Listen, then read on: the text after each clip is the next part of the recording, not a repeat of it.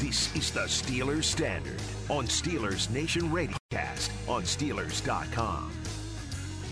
So the headlines were obviously all Kenny Pickett, Kenny Pickett, Kenny Pickett. Who? He's wearing number eight, by the way. I'm sure you saw that over the weekend. Still in- the official jersey is in the team store. Go to PittsburghSteelers.com, get your team store.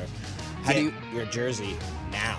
How do you feel about him stealing Steelers legend Tommy Tommy Maddox, Maddox's number number? eight. You know, it is just funny how a quarterback like Tommy Maddox can work his way into your mind's eye for the rest of your life because he was not a good quarterback. But No, he was had a couple of I think he had okay one really years, good, one really one- good year. They went like 13 and Yeah. 3 at him at the helm, but I mean, come on. The defense was doing a lot of heavy A lifting lot. back then and pretty good Hall of Fame running back he was able to turn back and hand the ball off to as well. So, I think there were some other factors that had to do with him rising to greatness, but it's just funny that you weren't the first person that said to me when I said, "Hey, number 8 Sticking with Kenny Pickett, college to pro. That Everybody's- went, hey, Tommy Maddox jersey. Just need to replace the nameplate now. You don't even have to worry about getting a new jersey altogether. Everybody's first thought when they Tommy see the number Maddox. eight It's is not Tommy that great. Like I know it's No, wild. it's a terrible person to associate with a number, but that's just what we do. And you know why? It's because it's a quarterback, yeah, right? I mean, we we've seen guys take on. I think Isaiah Loudermilk has 92. Yeah, your first thought is James Harrison, but it's not. 92 has to be James Harrison. 53 taken by Kendrick Green. If Kendrick Green sticks around for a decade, maybe a little bit longer, like uh, uh, wow, I was like Cam Heyward, like Maurkice Pouncey did. 53 is shareable between those two guys. There is, there really is no, I think, number that can be associated with one guy. 75 for the yeah, Steelers. of course. I mean, And then quarterback numbers 12, 7, 8, eight, ten slash. 10 for Kordell, right?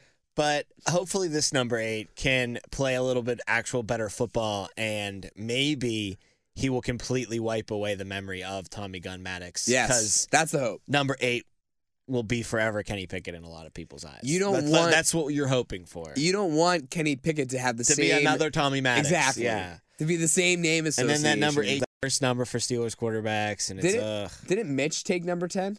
Yeah, I think he did. His from Chicago and Yeah. Buffalo. So That was a good Chicago accent. thank you. What's a Buffalo accent? so we've got Tommy. Is Maddox. there a Buffalo accent? I don't accent? know, but we've got Tommy Maddox and we've got Kordell Stewart back as our one-two punch at the quarterback it's a great way to start the year. But beyond just the quarterback pick, which is obviously driving all of the sports talk and, and all of the real analysis of the Steelers draft, there were other picks made, ladies and gentlemen. And I got to be honest with you. I think the Steelers, as Kevin Colbert has so often done in his career, crushed it in the second day and in the third day with the, fourth through first, seventh the rounds. first pick and the third day, yeah.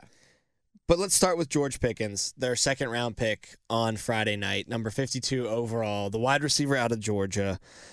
A guy that has all the measurables. He's six foot three. I mean, he has strong catching abilities. He tracks the ball out of the air. Um, he's more of an outside threat than a slot receiver, which is good because I think the Steelers are looking to get more of that outside threat. Diontae kind of, now that Juju's gone, reminds me of a better slot guy. And Yeah. another wide receiver that we're going to get to that they picked on Saturday with that first selection. He really, really slots into that slot, no pun intended, based on his measurables. But you know, the the big story out of Pickens, and I think a couple people like Todd McShay said that they think he was the steal of the draft as far as the wide receiver position was concerned because it was a loaded class and he wasn't even a top five wide receiver just based on me- merit alone but he fell a bit because of some off the field stuff, you know, some Right. attitude problems. And, And, you saw that on the field too. with Georgia. Tech, yeah, I believe he tried to fight somebody. He got into there, a big little- fight. But it's your rival. He's got a I he's mean, got a he's got a chip not a chip on his shoulder, but he brings a chip to the field. He does, and I don't think that that is something to be crazy worried about right now. I mean, No, but the I know the a lot of people will be like, "Oh, AB, here comes Exactly. another drama It's case for the AB, it's Juju, Ch- ch- it's the- Claypool. the same kind of cut from the same cloth here. I don't know if that's fair to the young man to completely just write him off that way. You know what I like about him is the fact that this kid could have gone to the pros last year, decided to Win a national title. yeah. I play, mean, play for one of the best teams in college football history. right? That is something that you don't. Con- what does that, who does that remind you of, Tom? Coming back for one more year when you didn't have to, to kind of hone your skills a little bit further and win a national title game. Who does that remind you of? Joe Burrow, I was Kenny say Pickett? Najee Harris. Najee Harris. I mean, it reminds me of a lot of people. I know Pickett didn't win the national championship game, but he specifically came back to to, this hone his team. skills. And that circumstance, come back for one more year when you didn't have to win a national championship. Najee Harris did exactly that. A- And you know, I think that you can never go wrong when you select from the blue bloods. I, I think Right, that that's yeah. something. Especially this team, this Georgia team. and we're going to talk to Bob Labriola in our next episode. He's going to join us to do a draft. Pumped for recap. that. That's something that he's going to absolutely agree with because he's always saying you can't go wrong shopping at Alabama. You can't go wrong shopping at Ohio State. Well, Georgia's now become one of those teams. That, For sure. I mean, they set the record for the most players drafted in a single draft class with 15 of their national championship players, including Mr. Pickens here, Right. being picked up into the NFL. I mean, five of their defensive players went in the first round of the draft. And their best defensive player, potentially, Nakobe Dean, didn't end up going until the third round with And the he- Philadelphia Eagles. he and he could, could be the be the best, best, of all of them. So, historic year for Georgia, and Pickens is a part of that. And again, I love the number one potential of him. And like I was saying, Todd McShay, other draft nicks, they think that he was a first round talent that Yeah. just fell because people were wondering there's so much talent in these wide receiver classes that don't have the question marks off and even on the Uh-huh. field that we'll take them and they're just as talented as Pickens. Why risk it? Well, the Steelers saw all of those other big guys go off the board, and rightfully so. They needed they chose Pickett, and that was the the bed that they wanted to get in. Right. And now they have this guy. Maybe has a couple problems here or there. Coach Tomlin, we trust you to maybe coach that out of him. And You know- we, we like the environment we're building in our locker room now. You know, we're trying to get the distraction out of Uh-huh. there. So maybe you can bring Pickens into an environment that'll, you know, kind of beat that stuff out of him. Not literally beat it out of him, but, you know, figuratively get that kind of mindset away, make it all about football. And if that's the case, you might have found, you know, the third best wide receiver in this draft class when it's all said and done, or, or something to that degree at number 52 in the draft. With how many of the wide receivers taken before him? Uh, yeah, exactly. The seven, eight. I mean, more than Well, that. there were, maybe. I believe, five, Five taken in the first round. six, Six? because there was that run of six between Right. uh, picks number eight when the Falcons started off with Drake London, And then the Saints went right after. Yeah, so like that in the first round alone. Then you know Christian Watson goes to the Packers early in round two as they get their Good for the Packers. They trade up again, and they finally figured out that they needed to get one of these wide receivers. But here's the thing. I, I, I, I mean, this is completely speaking out of my backside right now, but part of me wants to put money down on George Pickens being a better wide receiver than that Christian Watson out of North Dakota State. The I only mean, reason why I the- uh, look, just looking at the highlight packages, you would think that it would be Pickens. the only way you can make the argument against that is that Rodgers is throwing the ball. yeah, and for Rodgers a year, put- maybe for two Yeah, years. sure, like- sure. I'm saying like this year though, who could have the better rookie season? It could be Watson just because. Let me throw a little devil's advocate let's, at you there. Then let's hear it. that could be harder for a rookie quarterback to deal with. Trying to be the new Davante Adams, and That's true. Rodgers is putting the ball at your back shoulder while your back's turned to him, and, And- you're supposed to turn and ball right away, and you don't have that. So. Rodgers is as used opposed to, to, Pickens, who's going to be working with a rookie in Kenny Pickett, a fourth year, fifth year guy, and Mitch Trubisky, really restarting his career anyway. Less pressure for Pickens when you're working with someone sure. kind of more closer to your resume. You know what I mean? Rodgers. I mean, you see it when he doesn't target in the past. When he didn't target Davante Adams, he would throw the same balls that he threw to Davante Adams to his other Yeah, you receivers. got- you, have to come and you meet saw him. The, Like, you saw the frustration yeah. on his face when they wouldn't make the effort or, or get the catch done because Davante Adams is as talented as it gets as a wide receiver in the National Football League. And I guess he just has that expectation of every single pass catcher on his team. So I can I can clearly see the point you're trying to make there. yeah, you know, meet you at your level. He expects No, you to rise up to his. So yeah, that could be tough. But then again, it could also be if that rookie is As talented as people and think able he is, and yeah. has the right mental attitude about it, he could he literally could hit the lottery big time because you start your career off with three years with the MVP and you're his go-to guy. Whew, you're going to make yourself a lot of money. But anyway, back to Pickens. You know, just to to refocus it here before we move on to the next pick. uh, This guy, to me is the guy other than Kenny Pickett that I'm the most excited for in this draft class. And maybe you could say that's cliche that oh you're the most excited for the number 1 and the number 2 overall picks. Like wow, that's great. Really going out on a limb there. But you can screw up your number 1 and your number 2 overall picks. That can happen. The Patriots did it. I mean, we just saw that, that last week last week during the draft. So Right. I obviously don't need to explain why I'm excited for Kenny Pickett, but for George Pickens, uh, uh, anytime that I hear these experts, and you know, I I don't put a ton of stock into a Kiper or a McShay, but like they do know what they're talking about as far as the evaluating of these guys, uh, as far as where they're actually going to go. They can swing and miss a lot sometimes, but they're pretty familiar with their actual skill set and how they might translate to the pros. And when I see them saying, wow, this is a steal, first round talent, I had a first round grade on this guy, this guy could be one of the better receivers in this class, it's all just off the guess that's the problem. Like, and I think that that can kind of be what that is right now is BS. I mean, especially sure. because it wasn't like egregiously bad things that he did Right. off the field, keeping him out of the draft completely. Ju- uh, a couple character issues. Every, Did you see that every video? single player in the draft every year, not every single player, but every draft year, there's players that have character issues called into question and it drops their stock, Sure, yeah. even if it's not fair. And even if they maybe they're just a little bit of a cactus, you know what I mean? They're a little prickly off the field Right. and people don't like them, so bad word of mouth comes around and you get dropped to the 52nd It's, it's like pick. that scene in Moneyball where the scouts are saying, Yeah, like ugly exactly, girlfriend means no, confidence. And What he's Brad mean? Pitt's There's just like no- blah blah blah blah That's blah. there's blah, no merit to that. Yeah, just look at the numbers. And the numbers are telling me that this six foot three receiver who played for the national champion Georgia Bulldogs as one of their biggest targets in their passing game, he's worth the chance that you're going to take on him, especially at the 52nd overall pick, because you could have potentially had a f- two first round picks when it's all said and done with Pickett and him, and, and you're getting one in the middle to the end of the second round. That's just incredible value, and that's something that we should be used to from Kevin Colbert. And in his last draft that he just gifted us with this year, I think he did the exact same thing. He just found value after value as he kept moving through the draft. And I think that next pick in round three was just a, another example of that. Well, and Jacob, it was the only pick in our mock draft 4.0 that we got exactly right. Hey, same round, same player. What and you gonna say? the though? reason why? Well, no, no, no. I, I, we can move on to pick number three.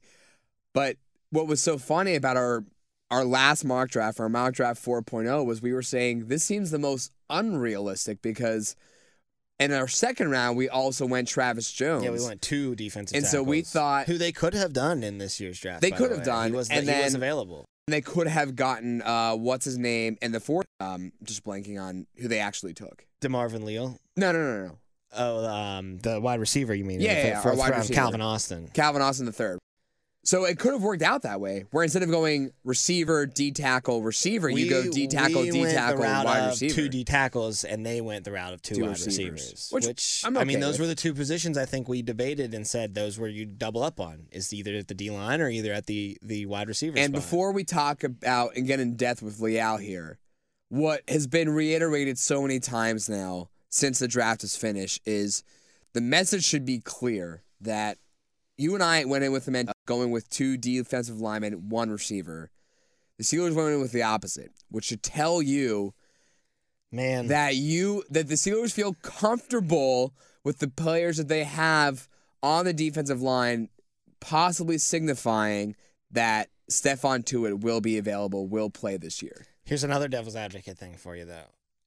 Oh, we I- love playing this I game, kinda, the devil's advocate. I kind of do feel like you're right about that, and that they're kind of being hush hush about it, but their actions are speaking for them, and their actions are saying that they kind of think he's going to be back in some capacity. Maybe not right away, maybe not at the beginning of the year, but he's going to be back at some point this year. But then I think about it on the other hand, and I'm listening to you know Teryl Austin speak about DeMarvin Leal, and people talk about what Leal can do for the team, and first of all, it's a lot of pressure. Once you start to get towards past the first and second round picks and you start talking about what you can do for the team, expectations, yada, yada, yada, it's starting to build a lot of pressure, I think, for a player that, you know, isn't exactly the cream of the crop when it comes to this prospect group. But anyway, the main theme was this guy can play all over the line. Like, this guy is listed as a defensive tackle. But don't put him in that box. This guy can go on the outside. He can play on the end if he needs to. He can jump into the middle if he has to. Like, So there's a lot of versatility coming with the DeMarvin Leal where say Steph Tuitt is there and you have Tuitt, Alualu, and Heyward. Now you've got kind of your your jack of all trades and Leal that can fill in for Heyward or Alualu or Tuitt wherever he needs Whichever one he needs to replace. or Ooh. if Tuitt is unfortunately not there, you bump Alualu out to the outside where he's got experience doing that. You have them Heyward and him as your outside, and Leal just hopefully ready to do so slides in as your defensive tackle for the majority of the season and. That way, when you put him at D tackle, I think you create an opportunity to create a rotation with guys like Wormley, maybe Loudermilk, so you can take a little bit off of Leal's plate while having Alualu and obviously Heyward take a lion's share of the portion when it comes to playing that defensive end spot. So that's the way I read it. And that versatility, I, I- obviously, he's got a lot of potential just as a player alone. But that versatility, I think, is is really, really um, attractive for the Steelers. That is preparing for the worst but hoping for the best. Good, well said. Yeah, I agree with that, and I really But do Leal hope for the best do- because he'd be such a good. And not only would he be good now, just as far as looking at the team in a 2022 vacuum, but as far as his development's concerned, I mean, Leal would be better served as the fourth man. You know, just sp- filling in all over the place. and the like line. just learning with all three of those guys, uh, Cam, Stephon, Tuitt, and Tyson, all playing. He can he not, you know, it's so much harder to learn from someone like I'm sure like a Wormley or or now in this case a Leal to learn from a Tyson or a Stephon Tuitt when they're not even playing. Like they can tell you all these things to look for, but it's so much easier to learn when you're seeing it in action, right? And so to have Stephon Tuitt and Tyson Alualu back, I'm sure it would be, yeah, it would be better for the Steelers overall, but I'm sure it'd be better for Leal to be in practice next to these guys rather than have them on the sidelines and have them do some constructive criticism after every play. Now, we mentioned this when we talked about our Pickens pick, but they decided to go with their second wide receiver in a three round span with Austin or Calvin Austin the third. I'm going to call him Austin Collie. I just know it at some point just because What a name. right though, but it's uh, they Austin sound kind of Collie, wow. similar. Yeah, but Calvin Austin the third, wide receiver out of Memphis. This is a Matt Canada pick, right? I mean, this guy fits the Matt Canada offensive mold. And Jacob, let me clear my throat real quick. You're gonna hate me when I say this. This is kind of good insurance. I'm nervous. This is kind of good insurance for if Diontae Johnson Diontae, walks, yep. right? Because it's kind of the same mold of a player. He's five foot eight. He's 170 pounds. 4.32 40 yard dash. He's got incredible speed. He's got the ability to make people miss after the catch. Uh, he's a guy that you pass the ball to in short yardage and you hope he makes it a longer gain. I want both of them to stay, and I want Diontae Johnson. But the money that he's been asking for, and in our last episode today, we're going to get into the receiver landscape around the NFL as a whole, and the money that's just Because being it's thrown been topsy turvy. crazy, and the money's week. the market's resetting itself every week. It Right. seems, and the money's just out of control. And Diontae Johnson's going to want a piece of that pie. Well, it's not always the best business to pay a receiver that much money if he's not AJ Brown, Deebo San. You know what I mean? Like if he's not there, and Diontae's just unfortunately not there. So my initial thought was, oh, that's the guy who's going to replace Diontae Johnson in two years. But I could also see him as an earlier player on this team, you know, as his, as his rookie self. I could see him definitely sliding into some jet sweep action, some Oh, some really Canada esque offensive stuff. Not It not necessarily running routes for this team deep downfield, but just get the ball in his hands so he can make some plays with his speed. And his fit is naturally in the slot, like we said. I mean, his size dictates that. But they did say in his write up here on ESPN.com, his speed is such a weapon that he could be used on the outside too from time to time if you need him to. So Well, you could have him sweep all the way around. it's just, I like it's a playmaker right there that you went to draft. Uh, uh, you're trying to draft a playmaker, and I like that. And you- Absolutely. You, want to talk about the receiving room that was what three At weeks one ago? time, Claypool and. Johnson. And then you signed Boykin, and now you've got these two draft picks. Now we've got a packed receiving room, and Miller and Boykin. Uh, I don't know, man. You know, the, you got to start to sweat a little bit if you're those two guys about finding a spot on this roster. All of a sudden, Oh, for sure. I mean, you knew you if knew you're were Boykin, if you're. Boykin and Miller, you, you, knew were like, they were oh, they'll taking one, one. so it's a competition for the last spot. Oh crap, they took two. And you can hmm. assume Gunner's going to get a spot as well. because of his oh, Special oh, teams. But here's like, what if Calvin Austin the third is really right, good but at it? Like, the, the point, the, the thing to remember is AB started off the same way. Diontae Johnson started off the same way. And they both stopped doing the punt return because they were too valuable. and Gunner's never gonna break through a ceiling where he'd be too valuable. Right. And You'd think. I mean, at least. I guess never say never, but I think he made like a Pro Bowl or like a second team All Pro as a special teams guy one year. I could be totally wrong on that.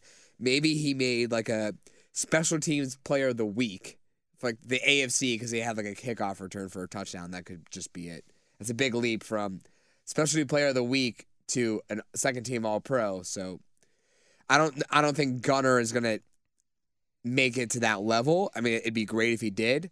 But what I'm trying to say is, I would love to see Calvin Austin be a enough of a contributor to this offense where you don't want to risk him being on the special teams, right? So that's why I would say you would keep Diontae Claypool, uh, and then the, your two rookies, and then Gunner would have to take the fifth, I would believe. I guess it would shake down that way. And Anthony Miller spent time on our practice squad last year. You know what I mean? And Miles Boykin wasn't exactly cutting the mustard in, in Baltimore either. So like, I don't want this to think like, oh man, these guys were so great and now they're just out in the cold because look at how great and deep the Steelers wide receiver class is. No, I'm just trying to point out that just a few weeks ago it was so razor thin at this spot, but we weren't panicking because we were we knew You knew Kevin Colbert was going to he signed this. a free agent and he, He- picked up two draft picks. I mean, it's just it's clockwork. You knew the- it was going to happen. For the first time, I believe in his tenure as GM for the Steelers, he didn't select a wide receiver last year in 2021's draft. and he said, "I need to double down this year to make up for it." Not just double down by going one in like a top three round and then one again in like the sixth or seventh round. He doubled down by going two in the top four rounds. Wasn't over p- picking potential pass catchers either, as he waited through the fifth round. I'm sure that was brutal for you fellows working the the broadcast on Saturday, just sitting there waiting for the fifth round to end as you go from the fourth to the sixth. But they go with Connor Heyward from Michigan State. Yeah, and if you're you think about wondering about that last name, yeah, that's right. I'm sure you already knew it, Steelers Nation, but just in case you didn't, that's Cam Heyward's younger brother. Michigan State fullback, tight end, jack of all trades kind of player that the Steelers brought in. And it's interesting because I like that pick if you don't have the other brother pair on your team, right? Like Does it seem like Derek like Watt's already here, and Connor Heyward seems to do everything that Derek Watt would do. Now they did list him as a fullback on some broadcasts, but he's more of a tight end when he Right. comes to the NFL. and he has to be tight end four on this team, right? I mean, unless he's going to beat out Rader, beat Gentry out for the number two spot.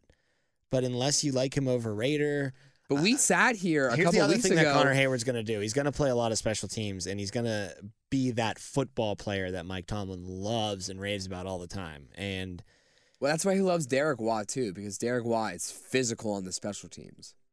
This team still has not gotten out and helped the, the running back room depth chart. Do you see them maybe going getting a, a legitimate running back to be the number two, and then moving on from like a Benny Snell still and having Connor Heyward kind of just slide into this weird like role as Well, not only that, third I think you back, short to. down yardage guy, but also I can play on the line at the tight end. I can block. I mainly play special teams. Like If you want to do that and keep Derek Watt, I think you would have to move on from both Benny Snell and Anthony McFarland. Bring in one guy and lose both of them, right? and then you're just absolutely kind of uh, depending on who your veteran would be behind Najee and that veteran. I mean, you, you got no real playmaking ability players as far as their speed and their you know. Anthony McFarland's so great out of the backfield with making people miss, but then again, I'm thinking, well, you have Calvin Austin now, like you Right. have all these different weapons, and with what Shanahan and the Niners did to Deebo Samuel this year, who's to say that Matt Canada- uh, Calvin yeah. Austin can't play at the running backs, line up in the backfield every once in a while, or, or a Chase Claypool can't line up in the backfield every once in a while. Like maybe you break this this mold is being broken so much that you don't need to absolutely be pigeonholed into that where oh your running backs have to play running back. No, my wide receiver can be what Anthony McFarland would have been. So I can keep these two beefy Watts and Heywards to help on short yardage and to help clear the, the lanes for Najee. I mean, football changes so much every five, six years. Maybe it's going through another change, and this change is, hey, you don't necessarily need to have a position called running back. You know, these guys can catch the ball too. You could. Uh, uh, here's a better way to put it. We've seen so many running backs become great wide receivers. Why can't you flip that equation around? Why can't good wide receivers become good running backs? I think we've seen that. We we saw it twice last year with Cord- Cordero Pat- Cordarrelle Cordero Patterson Great work. and and Deebo Samuel. Deebo Samuel to the nth degree. Right. I mean, he's the one that really I think break, But broke them all. Kind of before Deebo really started to have his Patterson breakout year. it. Patterson do Patterson was doing it early on. And there's been other examples too of this Sure. transition made. Um, I can't remember his name, but the wide receiver for the Packers that just ended up becoming their running back for the rest Montgomery? of the year. I think so because Yeah. he kept wearing number 88 for the rest of Right, the year, and it right. just looked so weird. But they had no running backs, so they were just like, we got to put our fifth wide receiver at running back. Wasn't he the guy that he was like, actually kind of good though. Like, wasn't he the guy that fumbled that kickoff return or punt return in a play and they lost that game because of it? I think you might be right Yeah. about that. Oh, great job bringing Ty Montgomery? for him. I think you're right. Yeah. you're nailing it. You know your Packers You're welcome. number 88 obscure running back I wide do. receiver hybrids. Final two picks of the draft before we wrap this up and get to labs. Number 250, 225 overall in the seventh round, Mark Robinson, a linebacker out of Ole Miss. Like taking that outside linebacker there. Obviously, the book on him, as well as everybody that's taken in the seventh round, you'll see this in their mock up. They have a really high ceiling potentially. Well, he does. Played 5'11, 235 pounds. Um, they do say he actually says his best fit is on the inside, but Brian Flores obviously didn't commit to putting him anywhere on this defense. And I got to be honest with you, Brian Flores wouldn't even commit to him probably even making the team right now because that's just the point of the draft that we're at. Yeah. And last year they took an outside linebacker, linebacker Quincy Roche around this time. That was the sixth round, not the and seventh that round. was someone who everyone around Pittsburgh were saying Thought this it guy's was a a steal. steal. This guy, I forget who the other Miami linebacker was who was taken last year, but people were saying Roche Oh, I could have been exactly. better. It was uh, Phillips, Rousseau, right? wasn't it Rousseau? Oh, Rousseau, and Gregory then Phillips Rousseau. was also taken Yeah. to the Dolphins But too. people from- were saying Roche could be the best Miami player coming out of this draft. although he did find a home with the New York He Giants did. this year. and it's not to say it's his fault for not having a great year in New York because it's the Giants and they're a garbage can of a, of a franchise right now. Two worst teams in the past decade has been the Giants and the Jets. And they have the put it there. exact same record. I know I it's wild. They're the dumpster of the NFL. but uh, as opposed to last year where everybody was talking about Roche, it's kind of quiet on Robinson. So that means he'll probably make the team and actually contribute. Exactly. because that's how it works. And then finally, the last pick was a little huh? Like you know how dogs hear a weird noise and they tilt their head to the side and look really confused. I was watching it and I saw quarterback Chris Oladokun out of South Dakota State, and I was so like, what's the point of this one? "That's weird." Because did they like four arms in camp. I thought the fourth arm might have been a veteran. They want decided to go the other way. They want as much youth in that room as possible. This guy's a zero threat too. I mean, zero threat. Sure, of these zero guys. threat, but Also, wouldn't you be better? You watched the highlight package when he got drafted, right? Yeah. Big guy that can move. I get it. I like that on my practice squad when I got to go up against Lamar Jackson all the time. When I got to go up against these Josh yeah, Allens so you can prepare world. for it. right? Sure, like- but I, I don't see him making the final fifty-three. So what's you want him around. You want him on that practice squad. You want that kind of talent at your camp competing, and you were worried about him hitting the open market and having to get into a bidding war of sorts to get this random quarterback out of South Dakota State that you want. So you just say, hey, why not use this pick on him so that no other team has the choice or the option to bring this guy in to do what we want to do with him? Kind of like last year with Pressley Harvin, you know. I think a lot of people said you could have just waited until the draft was over and signed Pressley Harvin. Well, yeah, but then you might get in a bidding war with three other teams, and then all of a sudden you're trying to fight over some guy that didn't even get drafted. So uh, you you probably sitting in your war room if you're the Steelers and you're like, do we need anybody else on this board? No, no one else available is that great. We can sign people here and there in the free agent signing period once this is over. I do like this Oladokun guy though, you know. I But think tell he- me and I'm probably butchering his name. I had so never sorry, heard but- this guy's name before. Carson Strong. You know, there were the big names coming out of this quarterback. Not necessarily big, but the the names people mentioned. Because Carson Strong isn't this kind of quarterback, though. He's I a guess different so. kind of breed. Like I he's a so. different kind of style, and I think he's a style that's more conducive to helping you prepare for. Oh my God, Josh Allen can throw the ball a mile, but also run you over like he's a linebacker, and Okay. oh, Lamar is just going to it. break the pocket. I get it. And again, there's no threat. Right. There's absolutely no right. threat from. Carson Strong. Maybe there were. I don't. I don't think so, but it's possible. I think some people would have at least fabricated some threats if it was Carson Strong. Well, people said he could have gone in the second round. Oh no. That'll do it for this episode of the Steelers Standard, though. When we come back, we are going to sit down with the man himself, Bob Labriola, and get his thoughts on the 2022 draft for your Pittsburgh Steelers. So make sure you tune into that. But for Jacob Recht, I am Tom Opperman, and we'll talk to you next time on the Steelers Standard.